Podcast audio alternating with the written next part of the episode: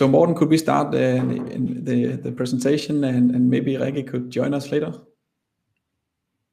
Absolutely. Perfect. Yeah. Okay, and then, uh, welcome back. Uh, we now have the pleasure to present Impero. I hope uh, that the company CEO, Rikke Stampe will be here in one moment. She's just having some issues with the mic.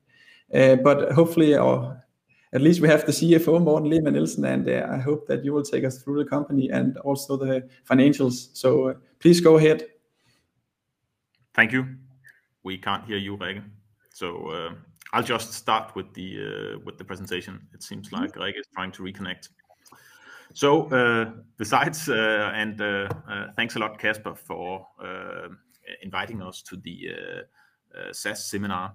Um, I'm uh, Morten Lehmann-Nielsen. I'm the CFO of Impero, and together with me today, we have uh, Rikke, who is the CEO, and uh, who has um, um, a strong background within the space of GRC, besides from having spent time with some large corporations like Odgers-Berndtson and PwC.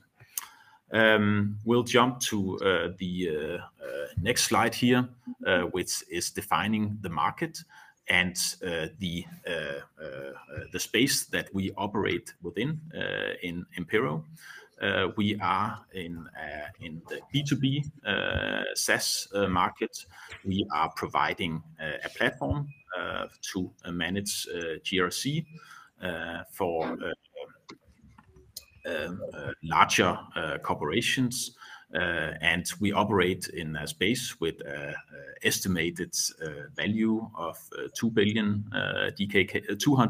billion DKK, and an estimated growth of 13%. Um, it is a very interesting space to be within because of a significant demand for compliance for this type of companies. Mm-hmm. Our primary uh, uh, focus is uh, Northwestern Europe, because it's a market where the need for compliance is significant and where there is regulations that also in many countries require that companies are able to um, live up to the requirements from uh, both uh, the public sector and uh, also from um, the um, more on the ESG side. Um, total, we estimate the market within our Northwestern Europe in the top tier and the mid-market to be around 2 billion. Uh, and then, uh, over time, we will of course also focus on markets outside of Northwestern Europe, where the market within uh, our space is approximately 4.4 billion. So We see a total addressable market within our solutions to be around 6 billion DKK. Rikke, are you? Kasper, a quick question. Can you hear me now? Yes, you are through. Isn't that amazing? You can take it from here. This is my favorite part of the uh, these uh, seminars. Okay. Thank you very much, Morten, for that. Great to have you with us, Rikke. Yeah. Thank you very much. I'll let you continue, and then I'll uh, come back when we look at the numbers. Yeah. Excellent. Thank you very much, and thank you and welcome to everybody listening in, and sorry about this this slight delay in getting on board. I'll move forward to the next slide. Um, talking a little bit about, Uh, now we've talked about the market, and we would like to talk a little bit about what platform we are actually providing, and we'll also uh, cover, of course, the customers and a little bit about how the customers are using us and and in what direction we're going in terms of uh, product development too. Um, as Morten just said, it's a really big market growing intensively, and what we are providing is a very scalable platform for this market with uh, the key feature of actually digitizing risk and control workflows. Uh, we've got four different uh, modules in the platform, starting out with the identification and mitigation of your risks.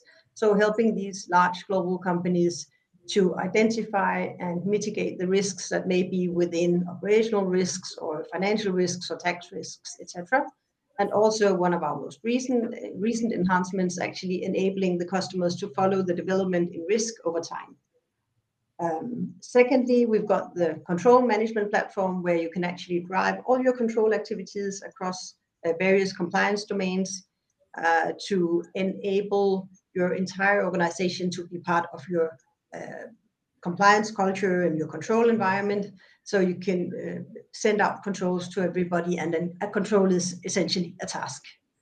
Um, then there's the uh, documentation part where we store all documentation of your risk and control activities in Impero making it very easy uh, for the auditors or other authorities to actually go in and see, have you done what you're telling that you want to do as a company? Uh, so keeping all of that in store, and then, of course, the reporting part where we can uh, continuously report on the development and in your uh, compliance um, setup, and also making sure that you can follow up on are there any areas where you're not doing as good as you should, or are there anybody where you can really learn from because they are doing tremendously good? Um, the value creation is very much related to efficiency. Of course, the assurance that you provide that you do what you want to do, but also a super easy adoption where we allow uh, global rollouts of um, the platform without any training of end users. So really easy to use, really easy to scale, really easy to to roll out across large organizations. Obviously, uh, enterprise security level with the customers that are using us, and I will just, uh, when I go to the next slide, Uh, you might get a feel for these are customers who are uh, fairly much into us delivering a very secure platform. So one of the latest newcomers is uh, Bank Austria, part of UniCredit, so a very large European um, financial institution. We've got Siemens, Volkswagen, Arla, the likes. So large global organization within pretty different industries. You see Group M, HSBC, Hempel, Stark, et cetera. So across industries, large organization with complex structures, with the need to simplify their compliance. Um, we have somewhat over 100 customers, 10 of the Forbes Global 2000 2022 uh, customers, 15% of the most traded uh, German-listed companies, one third of the most traded Danish uh, companies on the OMX C25. Customers headquartered in 10 countries, mainly Northwestern Europe, but also... I think we have some issues with the sound, but I don't think it's from my side. It's working fine, so let's continue right. Oh, yeah. And uh, then we have these uh, Big Four uh, Big Four partnerships, so those would be with KPMG, PwC, etc. in nine countries. And the reason why they're listed here is that they are fairly important for our go-to-market strategy. So when we enter a new market, we typically go in via a partner, uh, brings in some of the references that we need to grow on our own. Um, and then we add direct sales, uh, inbound lead generation, etc., to our uh, expansion, our further expansion in in the markets. So that was a little bit on, on the customer side, and moving forward to what do they use us for? Well, we do support activities across numerous compliance domains. Um, we often see that we start small, so we might start with financial compliance, move into a month-end closing, move further into tax, help with the tax compliance management system, deadline monitoring, transfer pricing documentations, could be VAT, customs, etc. But also we see an increasing need to move towards ESG. So a lot of new requirements are coming for companies for their abilities to actually report auditable ESG uh, numbers, and this is where we come into the picture. And uh, we have a slide later on with a quote from Stark, and that's one of the companies that with uh, more than 10,000 employees and more than 400 entities, we see them moving into the ESG arena and saying, "Okay, everything we do in the other domains in terms of compliance, we need that for ESG as well." Uh, and we expect to see increased interest in in this area. Then there's, of course, areas like uh, Sarbanes-Oxley, so companies living under the Sarbanes-Oxley regime, using us for their internal controls, um, and seeing that increasingly also in the U.K., where the U.K. SOX is about to come live. Um, so that was a little bit about what we're used for, and moving forward then to a quick glance towards the future. Obviously, we continuously develop new functionalities, new features within our uh, existing modules. We are also building new modules, but what we see a specific need for is the ability to support compliance processes end to end via integrations. So we already have some integrations, say, to uh, Okta or to... Uh, We've recently um, released our first integration towards Power BI. We have a lot of the big customers using Power BI for their reporting, so integrating with them and looking into more integrations towards, say, uh, process uh, mining or data mining systems, uh, ERP systems, etc. So this is what is in store for our customers, that we work on actually becoming a more integrated part of the entire GRC landscape. So those were the words in terms of market, product, customers, and where we're heading. And with that, I would like to leave the word to uh, you, Morten. Thank you, Rikke. And oops, it went too fast. I will just change the slide here. Thank you, and uh, I will uh, talk you through some of the numbers. I'll start with the uh, with the SaaS metrics, and we'll start with the annual recurring revenue. If we take a look at uh, the development for the past uh, 12 months, uh, from end of Q1 2021, we have grown 44% to end Q1 here in 2022.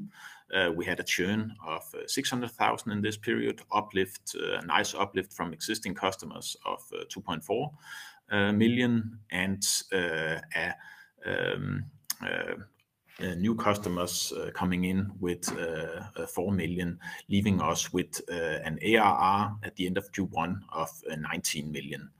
If we take a look at the other chart to the right here, we see the quarterly ARR development, and um, there is uh, some kind of seasonality, at least historically, some kind of seasonality in our business with uh, uh, stronger growth in Q3 and Q4 compared to the other quarters. Um, if we look into the metrics, we see that the average revenue per account, the ARPA, Uh, has also uh, improved nicely. Uh, it's and it's not just a reflection of larger clients, new larger clients coming in, but also reflecting that we have a strong uplift on our existing customers, as we saw before. And compared to in Q1 2021, the uplift on existing customers has increased from 14% to 18%. Uh, and at the same time, we have uh, improved our churn so that it has uh, improved from 7% churn in Q1 2021 to 5% this year, and leaving us with a nice improvement in our net revenue retention, which is 113% end of Q1. And besides Stark, that Rikke already mentioned, that has used us within different domains, Uh, then uh, we also see GroupM as a very interesting customer. It's uh, one of the world's largest media agencies that started using us in the Nordics, and then saw that there was further opportunities with the Impero platform to use it on a global basis. And uh, it's an example, uh, and there are many of those uh, of customers that see that either within the existing domains or within new domains, that they can expand the use of Impero, and while we'll continue to see a good uplift on our existing customers.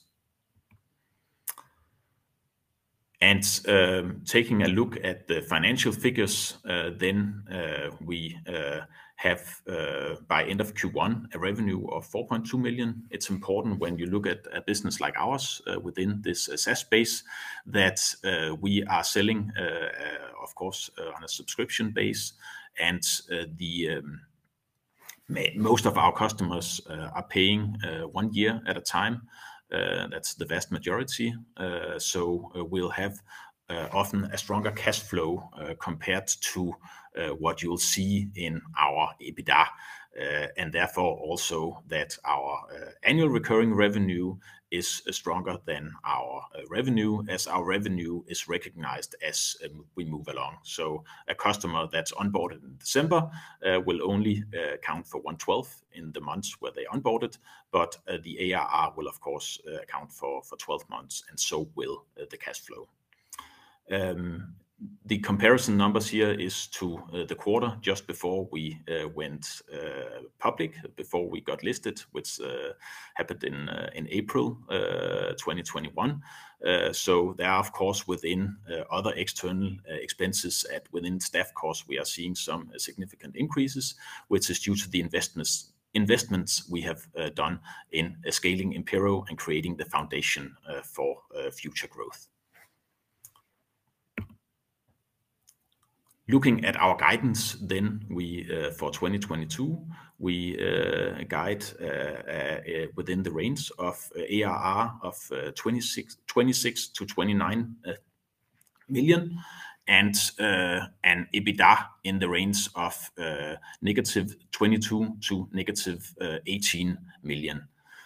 This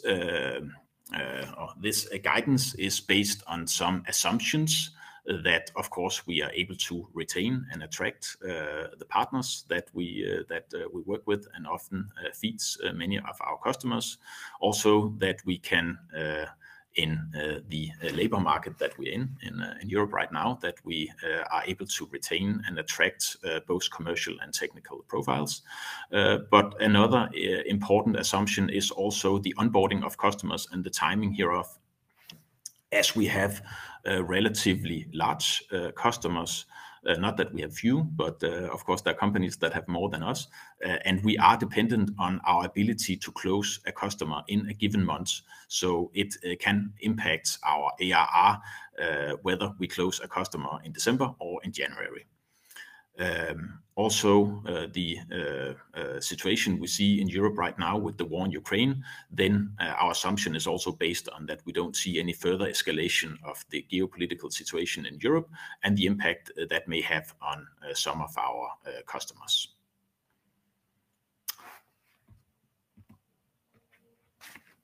And then that leaves time for questions. Perfect. Thank you, Morten and Rikke. So let's jump to the Q&A, and uh, we have some questions, and uh, let's start with the first one here. So you have a very solid position in the DACH region, and uh, currently we are seeing a scandal in Germany on the ESG and greenwashing area. Do you see some big customer requests on compliance in this area, or what do you observe in the market currently from the DACH region? Um, what we observe in the market uh, is indeed a lot of interest. It's also a lot of uh, searching in terms of uh, taking ESG to the next level and really starting to get your hands around how you're actually going to do this. So there's a lot of searching out there in terms of figuring out how can we do this, and what are the real needs we have in order to deliver on our promises also within this, and not jumping into the the greenwashing. Um, it's uh, ESG is somewhat different from the financial compliance side, because on the financial compliance, you often you have your ERP system that delivers all the data that you're then controlling. But you don't have an ERP system within ESG. So you have so many different data sources, and you need to figure out how to go about collecting all these data, controlling them properly, and being able to get them audited. Um, and this is obviously where we come into the picture with a strong uh, solution that serves as a really, really strong audit trail.